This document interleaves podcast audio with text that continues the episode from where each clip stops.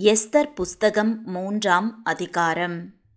இந்த நடபடிகளுக்குப் பின்பு ராஜாவாகிய அகாஸ்வேரு அமிதாத்தாவின் குமாரனாகிய ஆமான் என்னும் ஆகாகியனை மேன்மைப்படுத்தி தன்னிடத்தில் இருக்கிற சகல பிரபுக்களுக்கும் மேலாக அவனுடைய ஆசனத்தை உயர்த்தி வைத்தான்.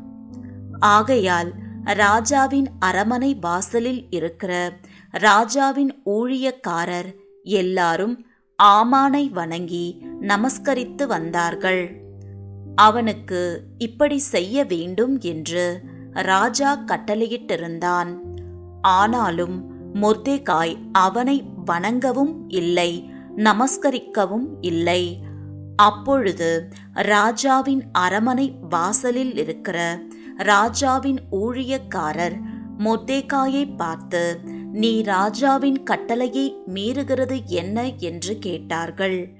இப்படி அவர்கள் நாளுக்கு நாள் அவனுடனே சொல்லியும் அவன் தங்களுக்கு செவி கொடாத போது தான் யூதன் என்று அவன் அவர்களுக்கு அறிவித்திருந்தபடியால் மொத்தேக்காயின் சொற்கள் நிலை நிற்குமோ என்று பார்க்கிறதற்கு அதை ஆமானுக்கு அறிவித்தார்கள்.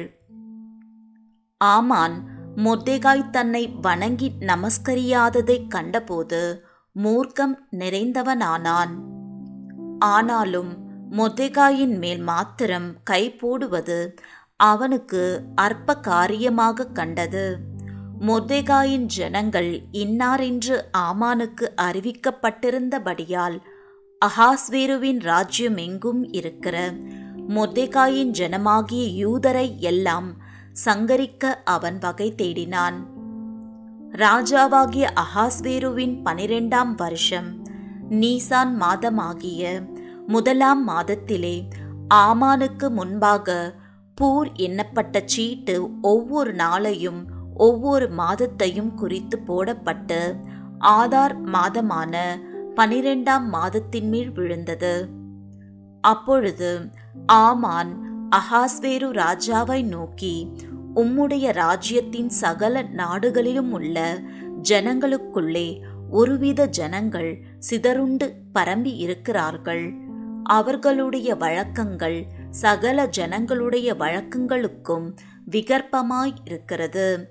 அவர்கள் ராஜாவின் சட்டங்களை கை கொள்ளுகிறதில்லை ஆகையால் அவர்களை இப்படி விட்டிருக்கிறது. ராஜாவுக்கு நியாயம் அல்ல.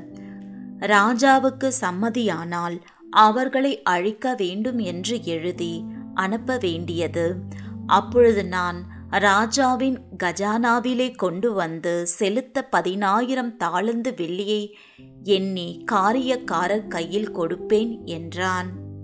அப்பொழுது ராஜா தன் கையில் இருக்கிற தன் மோதிரத்தை கழற்றி அதை ஆகாகியனான அமிதாத்தாவின் குமாரனும் யூதரின் சத்ருவுமாகிய ஆமானிடத்தில் கொடுத்து ஆமானை நோக்கி அந்த வெள்ளியை நீ வைத்துக்கொள் அந்த ஜனத்துக்கு உன் இஷ்டப்படி செய்யலாம் என்றான்.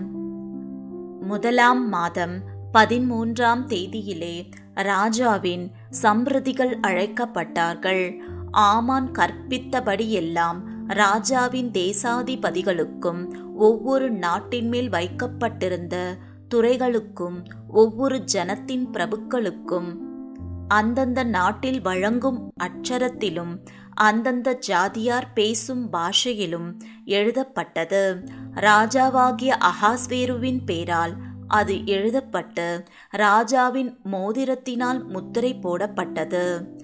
ஆகார் மாதமான பனிரெண்டாம் மாதம் பதிமூன்றாம் தேதியாகிய ஒரே நாளிலே சிறியோர் பெரியோர் குழந்தைகள் ஸ்திரீகள் ஆகிய சகல யூதரையும் அழித்து கொன்று நிர்மூலமாக்கவும் அவர்களை கொள்ளையிடவும் அஞ்சற்காரர் கையிலே ராஜாவின் நாடுகளுக்கெல்லாம் கட்டளைகள் அனுப்பப்பட்டது. அந்த நாளுக்கு ஆயத்தப்பட்டிருக்க வேண்டும் என்று சகல ஜனங்களுக்கும் கூறி அறிவிக்கிறதற்காக கொடுக்கப்பட்ட கட்டளையின் நகல் இதுவே. இது ஒவ்வொரு நாட்டிலும் பிரசித்தம் பண்ணப்பட்டது. அந்த அஞ்சற்காரர் ராஜாவின் உத்தரவினால் தீவிரமாய் புறப்பட்டு போனார்கள். அந்த கட்டளை சூசான் அரமனையில் பிறந்தது. ராஜாவும் ஆமானும் குடிக்கும்படி உட்கார்ந்தார்கள். சூசான் நகரம் கலங்கிற்று.